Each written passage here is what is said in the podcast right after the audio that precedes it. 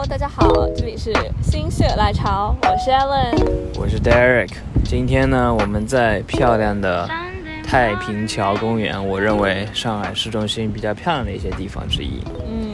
我们来聊一聊昨天的，吹着小风聊一些严肃的话题，对，事情发生，刚刚发生。也就是今天大家可能今天是也不是啦，就是在我们录播课的当天冲上热搜头条的一个新闻，对，有关阿里巴巴高层员工对于女下属进行性侵的一个事件。然后呢，我们在早上开始，其实昨天晚上就有出现这个信息，然后我们早上时候比较完整的 browse 了相关的一些线索，然后看完之后呢，作为我这种个性人，当然就是这个暴脾气就压制不住了，对，就感觉到非常非常的震惊和愤怒，对，所以呢，今天的我们谈话呢， Ellen 肯定是会比较暴躁，或者说比较情绪激进的一方，那我呢尽量提供一些男性视角以及我理性的那一面，让大家得到一个更好的听感。首先，我这个人比较理性，然后我也比较喜欢就是去看事情的很多面，所以我之前对于其他事件，我喜欢不马上下定论。我其实很喜欢，就比如说让事件现在很流行的让子弹飞，因为之前那个杭州纵火案那个事情发生以后，大家都有了这样的一些判断。但是呢，今天的事情，男女之间关于这种强奸啊、性骚扰啊，我觉得这个 99.999% 是男生的问题，我们也不用等他更多的就是报道出来了。我觉得这个到时候大家听我们聊就大家知道，这个我觉得没有什么好说的。尤其是在职场这种权力畸形结构的情况下，很多时候一般是男上司的问题。没错，那我们先不把细节多说了，因为其实细节有很多一些没有盖棺定论的事情，我觉得大家自己去后期可以去持续关注。我们今天聊几个从这衍生开来几个话题吧。首先我想聊一聊，就男生为什么这方面就是控制不住，男人为什么现在大家这么看扁，就是男人为什么这么动武，这点就是我来讲几个我觉得有意思的，对，就我来讲几个我的一些看法。当然我不能代表所有男生，但是我觉得作为一个男生，我还是有一些想法可以分享的。然后呢，我们想聊一聊就是比如说酒桌文化，因为其实这个现在大家看到这个热搜，大家第一反应就是大家要把酒桌文化去给怎么说废除了，没必要了，因为它没有什么实质意义，而且又发生这么多糟心的事情。然后呢，比如说还有我们想聊一聊公司 Alan 比较感兴趣的公司治理架构啊、文化这方面的问题。最后呢，我们想聊一聊就是为什么有些男生他会做出这件事情，他这个价值观的教育是中国现在价值观的教育到底到哪一步了，我们的一些观察。对，我可能再补充一点是在于说，我还想聊一聊破冰文化这个事情，因为破冰就是在校园环境中、职场环境中都会有破冰，就所谓的 ice breaking。我们 first time meet， 我们怎么会去拉近距离？什么样的距离是合适的个人边界？而什么样可能就会有一点，就是不管是 sexually 还是 morally 有一点就是 cross the line。我觉得这也是很重要，因为现在就是阿里的政策貌似就是把强奸相关的这个话题给压下去以后，掀起了一个所谓新的话题，叫做破冰文化。然后他们就开始否认说，网上流传一些破冰文化是阿里本身的破冰文化。所以我觉得破冰是一个就是大家更贴近的嘛，因为每个时间段就会有一种破冰的那个交流，就社交这个事情。所以这个我觉得也可以放在包括刚刚说到那酒桌文化这个层面去聊。好的，那我们先从男人现在这么多糟心的事情，强奸一大堆，就是我不懂为什么好像教育没有让一个男人变好，社会地位没有让一个男人变好，他拥有更多的钱，有更高的位置，有更多的社会责任，也没有让他这个人的性格变好，就in the end of the day 他还是一个 animal。 这是为什么？首先第一点我想说一下，就是男人就是动物，大家别把就是男人可以很崇高，那些英雄，很多英雄都是男人，对吧？战争英雄巴拉巴拉巴拉，你那边都在说，但是男人就是动物，什么意思呢？如果你让一个男人真正的给你展示他真实的想法，当他看到一个漂亮女生的时候，或者说当他看到一个让他能 sexually aroused 的女生的时候，他第一反应就是，我觉得这是大就不可能有，当然有些人是 asexual， 我今天看到一个报道就说有些人他没有什么性欲什么，那我也觉得正常，但大部分男生他就是个动物，他看到一个漂亮女生，他脑子第一想法就是那个想法。我其实有的时候也是这样的，但是我接着听我讲，但是因为这个对于男生来说太经常了，所以你其实就是一个第一个 first thought 是这个，但是你马上第二个想法你就过去了，就是你看到就会 OK 过去了。当然这第一来自你对于不同女生的一个你的标准，就是你有多，你就是你现在当下那个状态，你多想有你的你多 horny， 你多有欲望。第二就是你其实自我的控制，因为很多人他自我控制来自于你自己道德性上面的，你自己对自己的标准等等等等，就有很多这方面的控制。但是男人这个东西，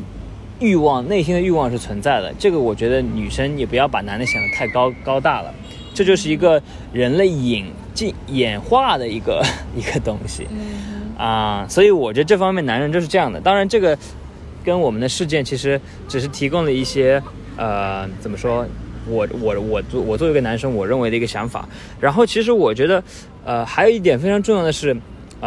一个非常大的区别是，男生他很多时候他换位思考能力这么弱的本质原因是生活中很多场景他根本没有换位思考的机会。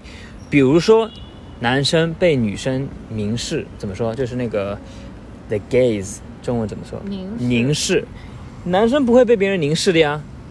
对吧？就他们在社会中的体验和女性不对等，体验差别太大了。对，很多点是对的，很多时候不存在换位思考的这个可能性。我觉得，我给大家讲个故事吧，这个故事比较有意思啊。我大四那时候毕业的时候，参加毕业游嘛，跟一些朋友到了那个墨西哥的海岸，叫做 Los Cabos。Los Cabos 呢，我们每天就去那边夜店去跳舞，然后男的找女生，女的找男生，对吧？然后呢我们就去了一个 club， 然后那个很奇怪，就感觉当时有很多那种墨西哥40-50岁的老女人就很奇怪，不应该出现在那个 club 的人有很多，因为我们当时都是毕业生，大学20岁出头的年轻人去那边，但有当晚很多老女人。然后我跟一群男的，我们进去以后就很奇怪，那边有两个女的就奇装异服的，而且是很老很胖很丑的，他就站在角落里看着我们两个，看着我们那些男的。然后我走过去的时候，不是这个我倒不知道，反正不关键，不重要。就我走过去的时候，他妈的狠狠地拍了一下我的屁股，然后还在那边凝视，就是那种很刻意的，你懂我意思吗？然后这个其实有点 offensive 的，但这个你中国男人在国内你是遇不到的，你懂我意思吗？这中国女生不会那么恶心的。但是当时被我遇到的，我马上也不把它怎么说看回事，但是当时那个感觉对我来说是非常难受的。对啊，但这个就是中国女生比如说在夜店每天都会遇到的感觉，被一些他们完全看不上或者不喜欢的人所凝视。对，不管是有身体接触也好，还是说有口头上的一些沟通也好，那这个就是我的换位思考。但是中国男人你说本来他就挫嘛，他根本不会被这种比如说他不喜欢的人去给他不想要的那些接触，他不会有的，对吧？所以我觉得这是一个大家需要本质理解，就中国男人为什么有的时候这么的大家觉得换位思考这么弱，就是因为他们你的意思是说社会没有给他们机会，就不是社会给他们，就是我们现在就是也不是社会没有给他们机会，就他们本身这个 basis 不一样，就他们的生活经历，就跟你刚才说的，就他们生活经历跟女生差太多了，他们没办法去创造这些积累，他们只能靠自己的一些后知后觉，但有些男人是没有这个后知后觉的，对吧？然后为什么控制这么弱？其实有的时候，刚才我们等会会聊酒桌文化，其实喝酒就是这些男人给他们一些放纵的一个打引号，就他们可以觉得我控制力在有酒精的影响下，我控制力变弱，这是一个说得过去的东西，对吧？这很糟糕，因为他们其实白天光天化日之下他们不敢干这些事情，因为他们还有一些控制力，这些控制力就可能在他们眼里有点羞耻心。对，然后比如说说到我们这个事件，当天晚上他那个女生喝醉，然后又怎么说，我不知道当天晚上发生什么，但是当时那个状态，当时这些事情发生的一系列条件，让这个那个男的叫什么来着，就是那个猥琐男吧，曲一，那个猥琐男王成文，让他还是感，反正就是让他那个瞬间他的控制力就是那个 threshold 降低了，就他感觉我就是我本来在其他情况下我身体能告诉我这个时候我要 say no， 但是在那个瞬间他就感觉这个 no 的底线降低了。但我真的很奇怪，因为不管从任何事情来说，他理应当知道自己在 commit 一个 crime， which is rape， 侥幸心理。男性他怎么会觉得别人会不记得或怎么样呢？因为第一，男性有这个侥幸心理啊，这个搞笑，这个我觉得可能我们在用我们的主观去揣摩他的主观，但其实这个很多事情是我们不知道的。比如说，我坚信他看上这个女同事看上很久了。我们没有，就是我们只是在客观讲述个事实，就是他看上这个女同事很久了，他其实我的 speculation， 我觉得他看上了我作为一个男人，我猜啊，他看上这个女的很久了。当时那个这个整个事件只是给他了一个更好的一个作案的一个契机。这是一个很恶心的事，你想想，因为他其实已经像一个打猎一样，他埋伏了守株待兔很久了，然后他一直知道自己没有机会，但刚好那天晚上他有了一个所谓的。自己可以无限降低自己道德标准的一个机会。我觉得就是男人，就是这个，就是男人很多时候就是讲究控制。有些动物它就是低等动物，你可以说这个男人是个低等动物，因为他没有所谓的控制能力。那你说他往往对于其他事物的控制要求很高，但他就是控制不住自己，为什么这么双标啊？你说控制不住自己，往往很有 control 的那个倾向，他喜欢控制女人，控制事业，控制工作，控制节奏但是他却控制不住自己。我觉得男人的对于就是很多 sex 这个东西，他们是男人最大弱点。我觉得男人最大弱点就是对 sex 的 crave， 这个是一个很大的，就是如果一个男人对这方面的诱惑太大，如果一个男人能控制自己有欲望的时候，把自己欲望压制下去，他是一个很强的男人了。但是这样听下来就感觉好像是说，男性因为天然有这个，就是有一个什么 flaw， 然后他就没有办法克服，就是用尽他一生都没有办法克服，所以女生经常会成为被犯罪的对象。没有，我觉得这不是一个他有 flaw 他就会犯罪，这个不是一个就是你说的这个是在这个事件成立，但是在其他事件它并不成立。对对对，我的意思是说，他这个 flaw。就是他比起其他他很多的一些事件，他可以很理性的对待，但是他比起他自己这个身体的欲望，他是最难去对待的，所以我把它称为这是男人最大的弱点。但是有些男人能很好的面对自己弱点去克服这一点，但是比如说有些男人他就比较意志比较弱，或者他道德水平非常低，他就控制不了。这只是我就是客观的看男人这么多点所得出的我个人的结论。我觉得女生也有弱点，女生的弱点其实大家女生，就我这现在的写一篇文章，女生容易被 PUA， 为什么？就是因为他们有这个弱点啊，他们就是喜欢那些男生啊，那些男生的一些行动，对于有些女生来说就是击中她痛点了，就是她的弱点啊，那个时候。所以男女生都是有弱点的。我是一个非常怎么说，就是那女生弱点好像不会让他们犯罪啊，反而让他们自己变得很惨，而男生的弱点听起来就是会让别人受伤。这个其实不是说让别人，其实我觉得你想说的，其实是我们对这个男人的犯罪后的惩罚不够深。他让别人受伤，理应说他应该自己受到惩罚更重。但现在我们中国的行为就是，我们社会对他的谴责不够，对他的惩罚也不够。那倒也没有，因为强奸，我讲真，现在就是很多，他从罪名本身的定义上来说是有扩大倾向的。因为他首先是把这种年龄范围，什么儿童这种有特殊的一些就是犯罪规定，我也有点忘了哈。然后另外就是，即便是强奸男性或女性，就只要强奸这个事情发生，他都会入罪。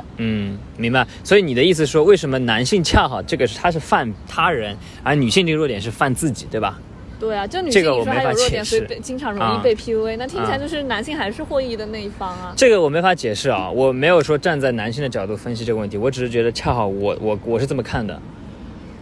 但是你看，不，男生也会被骗啊。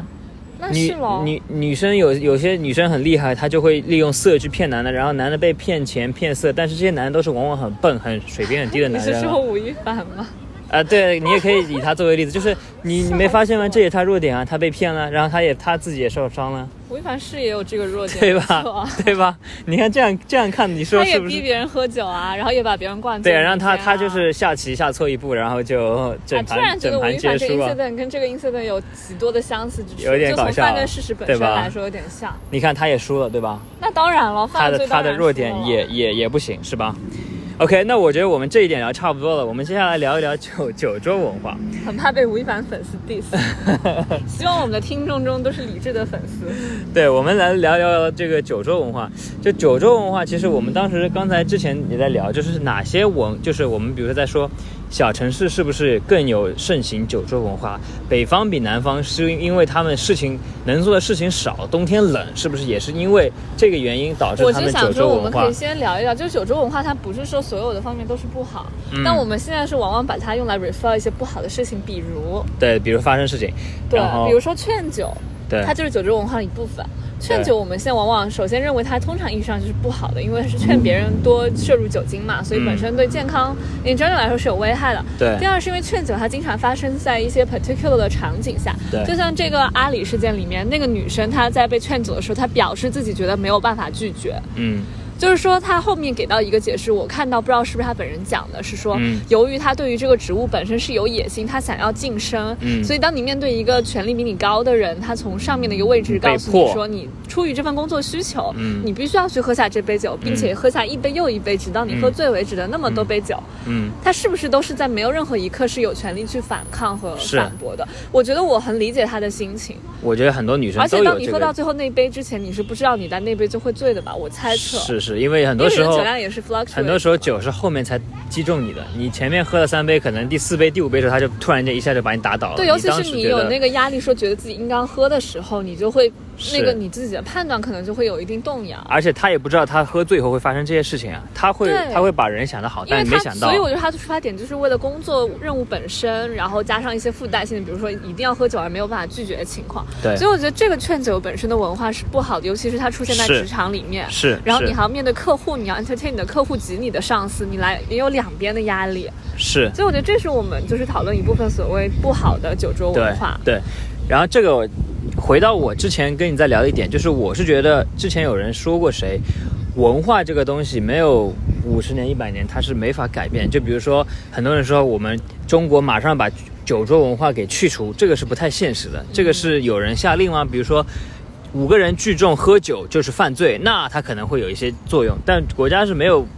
必要因为这个事件而把这个上升到这个层面的。所以我觉得酒桌文化它其实文化这个东西本身是有它原因以及它为什么发展到现在等种种的一些现象迭代，但是的确有一部分劝酒桌，我觉得就是这是中国的文化之一，你没办法说它都是不好。但是的确你刚才说的这个，比如说跟就是上升到职位啊，上升到工作业务需求，很多时候酒桌反而是弊大于利，这个完全同意。然后我觉得这个我们可以聊一个，就是我今天看到一个人写的几句话，他很好的去概括了整个就是现象吧。他就是极客上面我看到叫 Serena Miel 他发的这个东西，他说以我在大小外企民企工作10年的经验来看，酒局文化这个东西无论什么文化背景的公司都会存在的，除非一把手旗帜鲜明的反对。后面关键来了，你来读吧。对很多精神空虚又特别有好胜心的人来说，拼酒就像他们人生中的一项体育运动。1v1 可以展示个体力量，多v多可以培养团队感情，每一次酒局都是他们的奥运会。所谓酒后吐真言的坦诚，是他们知道自己清醒时刻不具备得体表达的功能。今天要喝高兴，是因为不借助点幻觉，他们就没有调节情绪的能力。对，成功的人生还可以借酒合法压迫霸凌别人，失败的人生干啥不行，还是可以喝酒第一名。我觉得说的非常好，你同意吗？我同意啊，就他把几句话就把这个本质给道出来了。就我当时早上不还在跟你说吗，为什么很多人喜欢拼酒，因为他们生活真的空虚啊，他们没有其他的就是让自己有成就感的感觉吧，听他说。对对，比如说我觉得为什么我刚才提到这个小城市和北方，因为我觉得这些地方它就是一个相对来说人的生活很单调，或者说他必须要找点乐子来，不然他们生活就太平静，而且他们本身也不会去追求更高的精神上的那种享受跟满足。所以但是我讲真哈，其实我们浙江经常被 accused 就是有很严重的劝酒文化，是因为生意的关系，尤其是温州台州这一带所以它的地域划分没有那么的鲜明，只是说很多的文化或者 context 底下都需要大家去拼酒。对，然后那我们先不把这个这么分这么细吧，我们就往这个事情本质往后看。比如说我当时提到一个点，就是是不是因为很多人太想融入集体了，打引号，就他觉得比如说酒桌，他上了酒桌他就有义务，或者说大家在这个环境下大家就会感觉我有一种无形的压力，趋同的东西。因为这是我之前看 Peter Hessler 写的一本书最有启发一点，就是中国人其实没有想象到自己到底有多少的 collective， 就是被 collectivism 影响有多大。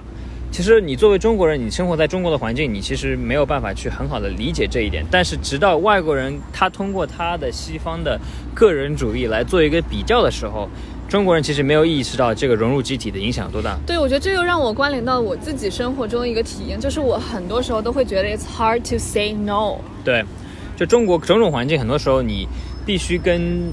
集体的行为，对，哪怕是一个简单的邀约，比如说来自于你的同事，他问你说啊，你周末要不要去干什么？但这种情况下，哪怕你自己本身可能有安排，或者说你自己觉得不想去，你都觉得很难告诉他说我不想去，就或者说我不去。对，就是中国，反正大家都喜欢 blend in， 就是大家都有一种趋势。因为怎么说，我觉得这是十几年教育的一个隐形的一个怎么说牵拉，就是那个。对啊，你从小学一直都是说 OK， 你必须要什么班集体，要拿什么小红旗，你要流动红旗，大家要一起努力，要搞卫生，对，那每周拿到一个小红旗。然后又或者是后面什么运动会的时候啊，我要那个什么团结一致，我喜欢跟你拔河，就是不是很典型吗？小学经常有什么拔河比赛，是它都是讲那种集体的。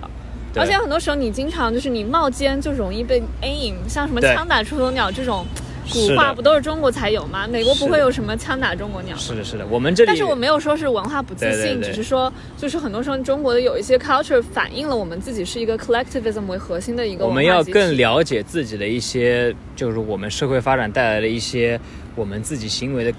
本质。我们没有去把这个集体主义跟个人主义去做一个谁优谁劣的这个说法。也有自己的问题。对，因为我们中国发展这么快，就是因为我们齐头并进，像一辆就是快马车一样，大家一起，每个人都是螺丝钉。对，但是的确在一些不好的事情发生的时候，他的事情就会变得非常不好。对，你就会开始反思，是不是可能是文化的一部分有一些小的偏差。是，还有一点，就这是一点，就融入集体，从这可以看出我们酒桌文化其实也是我们的一部分。我相信大家都有切身的体验，就从这一点引申开了很多生活中其他方面。就是什么你不喝不给我面子啊什么的，对，就是一种顺从，一种向心，我向着一个权力比我好的人，我说我做他告诉我该做的事情。对，那这个我觉得慢慢90后啊，比如说00后啊，肯定是越来越好的。但是其实大方向没有变化。我觉得中国人其实很多时候，我们的第一就是潜意识中还是这种集体主义，就是色彩比较浓的。而且你想啊，就是一个文化它是有，就是靠你一代一代人去传承。是。那你要打破这个，你首先要有一个 first person 去，就是 stand differently， 就 stand for different ideas。对。但现在很多时候你做事情的方式其实就是在延续前面的人怎么做，你就会说 OK， 我刚来，那我就仿照之前的，就不会出错。就很少有人会愿意说我觉得之前做的方式不对，所以我作为一个新员工我进去，或者说我作为一个第一等级的员工，我进去之后我就要跟老板唱反调。那这个在我们的文化中是很少有的这种教育。就包括我妈，就最近我换新工作嘛，我说我到新的环境里面，但是我要就是有我个人的色彩，我必须要保持我的 boundary。我要让工作空间里的同事让他们知道，就是我是一个有 boundary 的人。就是当然是 personality wise， 就工作 wise 我是会努力工作嘛。但是我妈她对我的教育就说啊，那你不要太出头，她说你不要太乍眼，你去了就先低低调调好好干。是。那你说在这种就是大环境教育底下，谁谁会站出来说哦，我不觉得九州文化是个好的，所以我不喝，这不可能，你只能跟着他一块儿喝。对对对，这是一个很大的因素导致这些事情发展到现在这个程度，对吧？对，还有一点比较难打破。还有一点我其实是在想，就是我早上也跟你提，就是对于这个成功的定义，或者说对于理想生活的定义，是不是因为男生就是太窄了？你想不想就是重复一下我们早上的一些讨论？就比如说，其实现在为什么大家在酒桌文化上还是冲得那么凶，是因为大家就是有一个看得见的目标，或者说大家觉得这是一条路我必须走，但是男生他就觉得我这条路我就必须走，因为它比较窄。但女生可能现在就是对于生活的意义想得更清楚，就是说 OK 这东西我想干，我想要我就争取，但没有我就算了，但不会说那么的你觉得说得通吗？在这里我是觉得在我们这个 specific case 底下，对于那个曲一，也就是什么王文传、王成文来说，女生喝酒只是帮他拿到这一单业务的一个工具，他没有把他女下属看作是一个人，他也没有设身处地去体会说，如果我有一个女儿，或者说如果我的妻子在酒桌上遭遇了这一切，我会怎么样？但只要我能拿到这一单，我不管通过什么办法，只要我的客户喜欢，我都会这样去做。这就是我觉得你刚刚所讲的，就是说他的 goal 很单一，是就他不 care 手段是什么，他不考虑用一个 righteous way 去做事情，是他只考虑我有一个 goal， 我要做到这件事。这个其实我是觉得对很多所谓凤凰男啊，是我可能有点 stereotypical， 但是有些凤凰男是这样的，因为他从很贫寒的地方出生，或者说他一直都是使劲要往上爬，是所以他只有一个目标，就是我要往上爬。对，那这种人很容易迷失，就是他做事情的方式容易走偏。对，因为其实就是更好的概括，或者说一句话概括，就是说他把这个追逐这一单义务的重要性放在了自己对自己最基本的一些道德，或者说自己做人的一些基础的一些，对，他把这个两个东西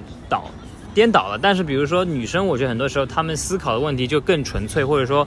她不会这么想利益冲利益。我觉得是因为女生看过太多就是自己的 peer 或者自己的感同身受的人就受到了伤害，对，所以她不会想要用同样的方式去伤害别人。是，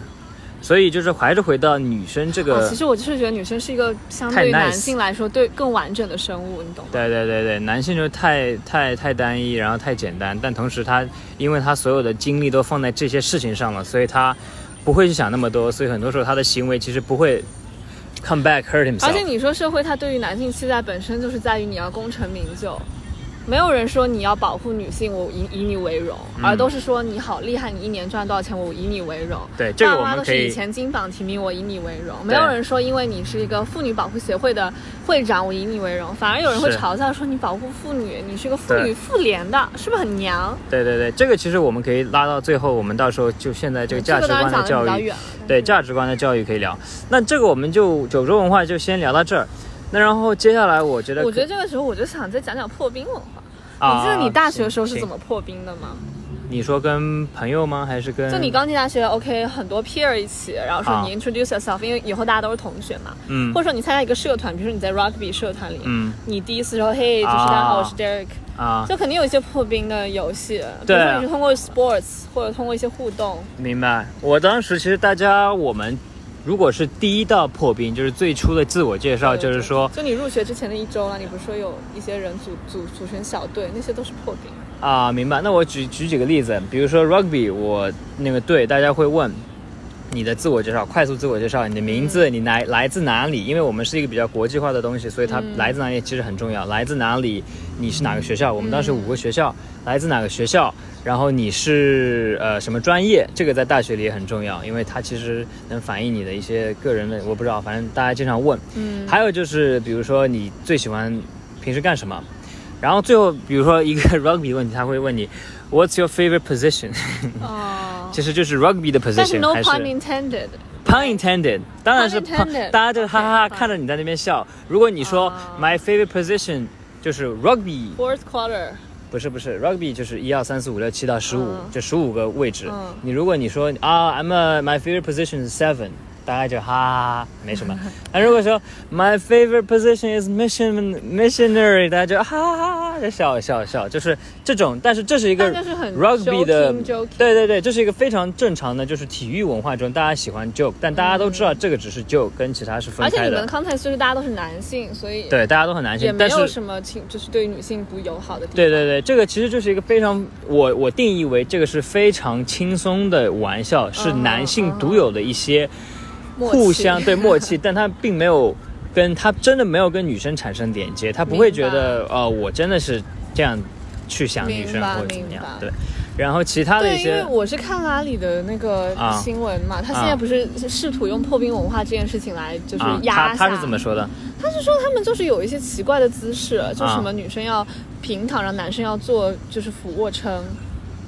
在破冰的时候，对，什么意思啊？就是女生，就是比如团队第一次认识，然后女生就他们要根据抽到签或者是怎么样，比如有惩罚，他就要完成规定的动作，然后有些动作就很尴尬，比如像那个我看到有几个图片，就是女生会拿着一根香蕉，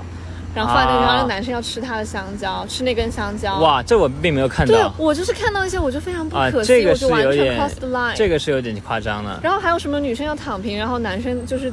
在他躺平的上面去做俯卧撑，就是很有可能会亲到。哇靠，这个是，而且会有很多包。第一次认识吗？还是已经？我没有仔细看到，他们说是破冰文化。哇操，就是惯常的都会有这个破冰。这个有点完全过线，非常过线，而且你是在职场。对，而且大家职场 supposedly 是你可以不透露你的 privacy， 你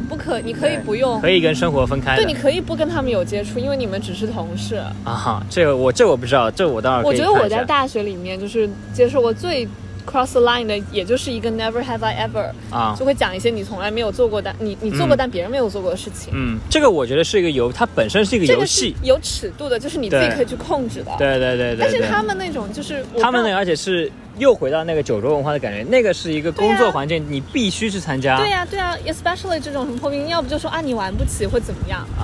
这就有点 PUA 了嘛。而且男生肯定是男生制定的。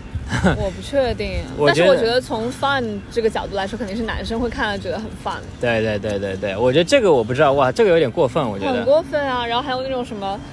我就不说了，就大家自己可以去看一下微博上那些图。但现在有消息说可能是 rumor 但我觉得因为是不止有这个 rumor 的 ，not just one case， 很多人都这样 previously report 过，所以肯定是有一部分是真的。对，这个他说出来肯定是有一定真实性的，我觉得。对，所以我就觉得很不可思议，就是作为一个那么大的一个企业，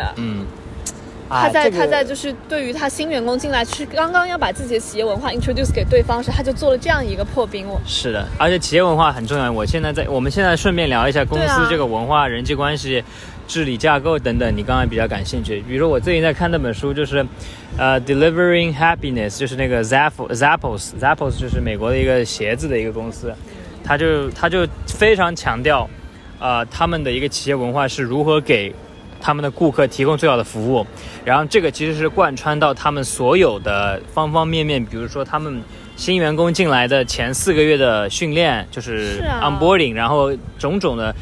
员工之间的一些沟通等等，然后他们邮件等等，他们都会以这个去作为一个 guideline 去衡量所有的一些行为。那你觉得阿里，你还想聊聊什么阿里的？或者你听说阿里的一些？不是的，我是觉得这个问题我是有2个层面，我自己想讲一讲。第一个层面就是本身就是阿里作为一个这样的一个 social image， 它需要承担什么样的责任，以及它目前释放出来的信号能不能够足以堪当，就是它作为阿里这样一个 big figure 应该要承担的义务。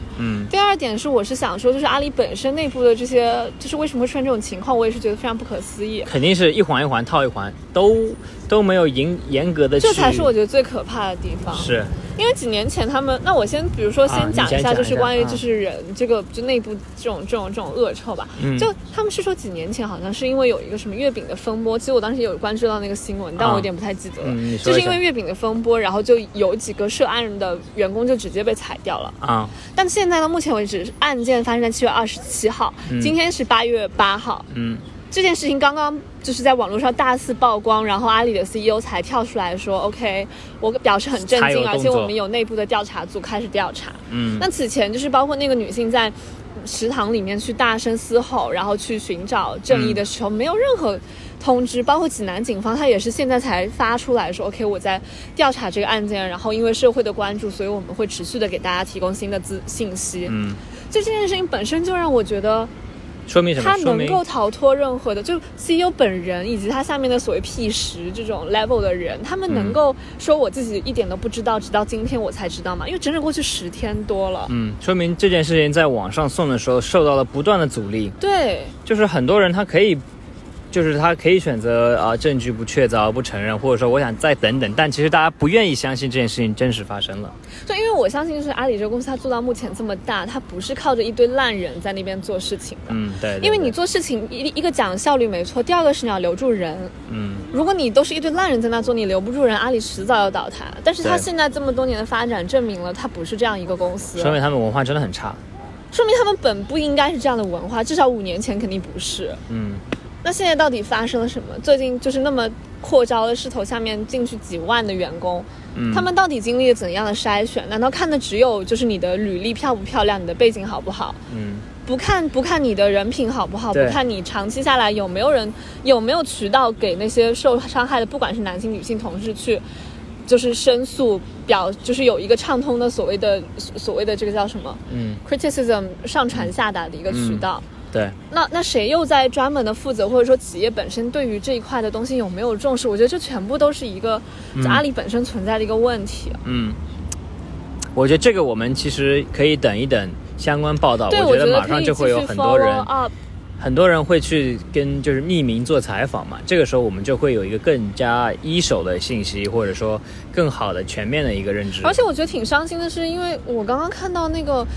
就是女生的最后诉求，她是说一个是要求严惩那位许一，第二个是她说她要求有一段假期。嗯，所以就她不是说我要 withdraw， 我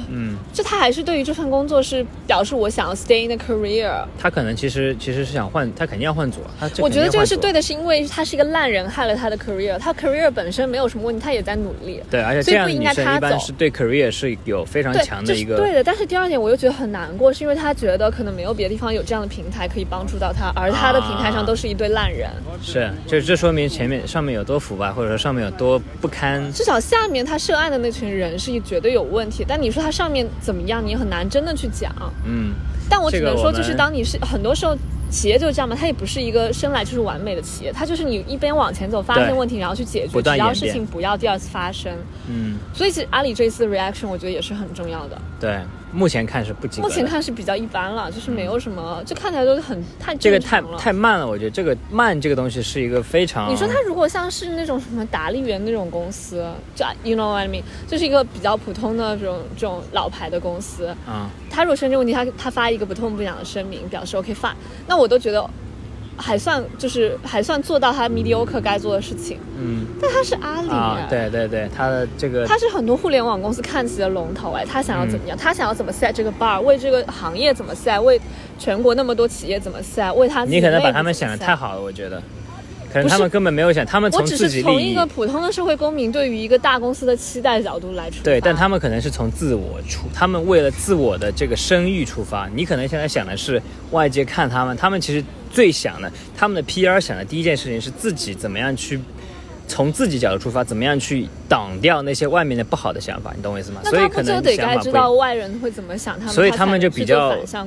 道德这方面他们就比较弱嘛，或者说他们就是一个怎么说，还是一个以利益为，就是公司大公司还是利益为驱动，他们是想在当下这个场景找到最好的解决方案。这个最好解决方案不代表可能是外界看最好，或者说他怎么样最好让受害人得到保护的，但很有可能他最好就是在他们理解中。就怎么样让这件事情最好最小的发酵，或者说让大家所有人最快的 shut up， 这对他们来说最好的，你懂我意思吗？对于他们的 stakeholder 来说，他们是一个上市公司，你如果从一个非常不好的，或者说你非常商业的角度去，所以他需要考虑更多的大众，而不只是他们的 shareholder。这个你想太多了，我觉得。其实我觉得商业其实是很丑恶的。现在都在讲 ESG 啊，他这个就没做好啊。这个我觉得你是一个比较懂内核，就是你要想那些人他们有你怎么懂这些。不是，那我必须承认，就是因为作为一个法学院的学生，我自己本身对于就是什么样的社会是美好社会，我确实有很多期待。对，你太乐观了，所以我不得不说我对很多事情都有太乐观了要求。是，我不可以轻易的 let go， 这件事情是我很承认的，而且我相信我没有错，我就是要对这个世界有要求。对，就是我觉得就是现实点说，你还把他们想太好了。我觉得就是他们一个，我是没有把他们想多好，但是我会希望他们未来可以变得更好。对，你可以希望，但你不要以你自己要求去要求他们做，因为我觉得他们永远达不到。我是没有要求他们这么做，但是我必须要让我这个批评他的声音发出来啊。那我同意，我觉得你这点做的没错。因为我现在在这个平台上说，我没有任何办法能够让他们去做什么，我只是在表达我自己的观点，而且让我们的粉丝和受众，你的这个想法，对，可以让大家听到更多。你作为你这个怎么说，你这个教育背景或者你的理解，你的法学的这个角度的思考，我觉得挺好的。但我也是想保持乐观，但我现在越来越发现，对于商业很多行为，其实乐观反而你的失望会越大，但是一定的乐观还是要有的。那你年轻时候肯定要乐观啊，如果你很早就觉得这个世界是没有救的，那你怎么办？不，我不是说对于这个世界不乐观，我是说对于这个 specific case， 对于阿里他们现在所处的环境，你让他马上做出一些最正直，社会上最好的行为不太现实。我知道他们现在没有办法就很快给结论，是因为他们也在调查。对，就确实这件事情必须要调查清楚，他才会到这个时间节点就说 OK， 我们要出一个声明。对。所以他现在只能说我在调查，但是我是在想说，他从7月27号到现在，到底做了什么？就是这个反应速度，我觉得很慢。我觉得我们等那个后面的一些报道吧。我们现在也只是猜测嘛，对吧？但你的那个。我觉得你的一些想法大家应该能从刚才的愤怒中听出来了。然后我们最后聊一聊，就是你还有什么想聊吗？我觉得最后我们可以聊一聊价值观，就是为什么其实现在这个教育，然后为什么这些事频频发生在这种70后啊80后啊，对吧，就是有扣两扣油腻中年。就我其实这里我想发表一个想法，就是我是这样想的，我是个男性，对吧？我觉得你能去作为一个男性，你能吸引到一个女生，这是一个对你人格魅力来说，因为对我来说人格魅力很重要，所以对你人格来说这是一个非常重要的事情。如果你只能靠着这种小技，或者说你只能靠着用钱用权力去得到女生的那个喜爱，这是对一个男人魅力最伤的一件事情。比如说有些很多男人他可能会觉得我赚更多钱，这是我魅力的提升，但是可能对于其他人来说，对于我来说，这个完全就是相反的一个魅力定义。可能这个点上我觉得是现在最大的分歧。就很多男人就真的会觉得啊，就比如说你去看那些什么相亲啊，或者说那些跟感情有关的那些评论，中国有可能我觉得真的有超过一半的人至少会觉得，哎，我有钱他就会来。就这个是一个真的是一个现在两极分化非常严重的东西。但我觉得这可能也跟我受过比如说西方的教育有关。我觉得西方还是一个非常崇尚于，当然西方也有很多什么 Me Too 啊，也很乱啊，但是我觉得这个本质上其实分就是把男性去做两刀切。就有些男人他会觉得我要作为一个很正直的去做一些事情，但有些男人他会觉得我就正直做不到，我就小路呗，走小路呗。你怎么看？你觉得你身边，你现在你看到你身边男生，或者你觉得现在新一代的男性他的这方面的一些，你觉得是怎么样的？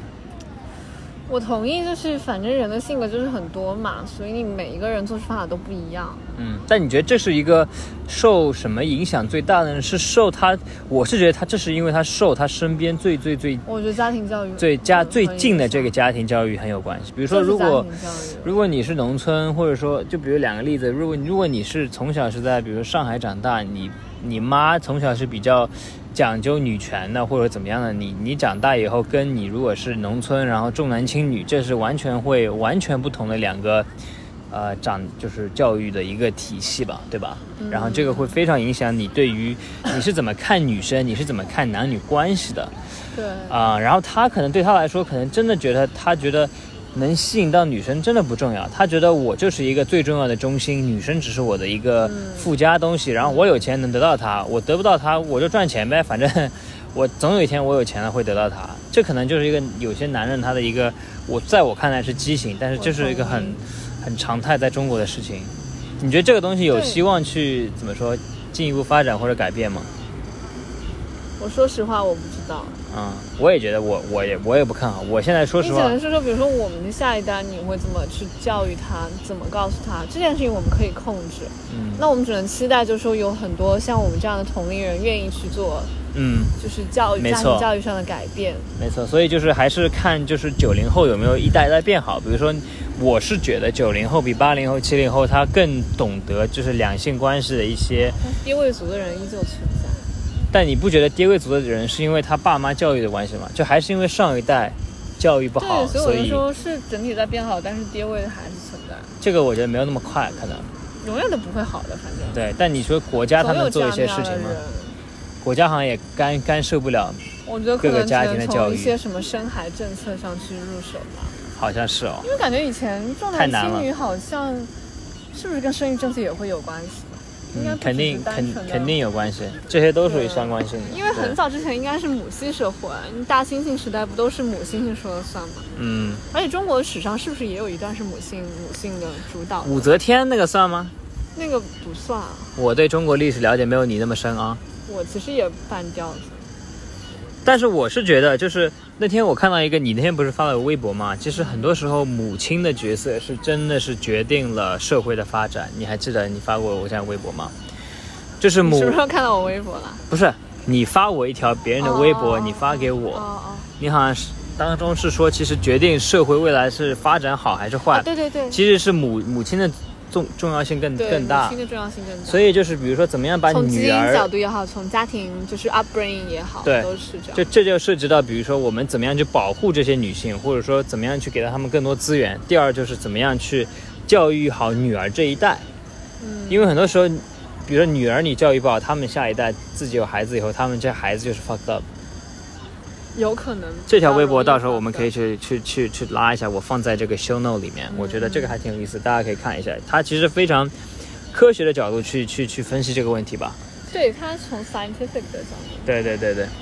那我们聊了今天快45分钟，我觉得也差不多了。我觉得这个事件我们等着继续发酵吧。然后我们最近也非常感兴趣，就聊一聊当下时事，然后聊一些延伸的话题吧。对，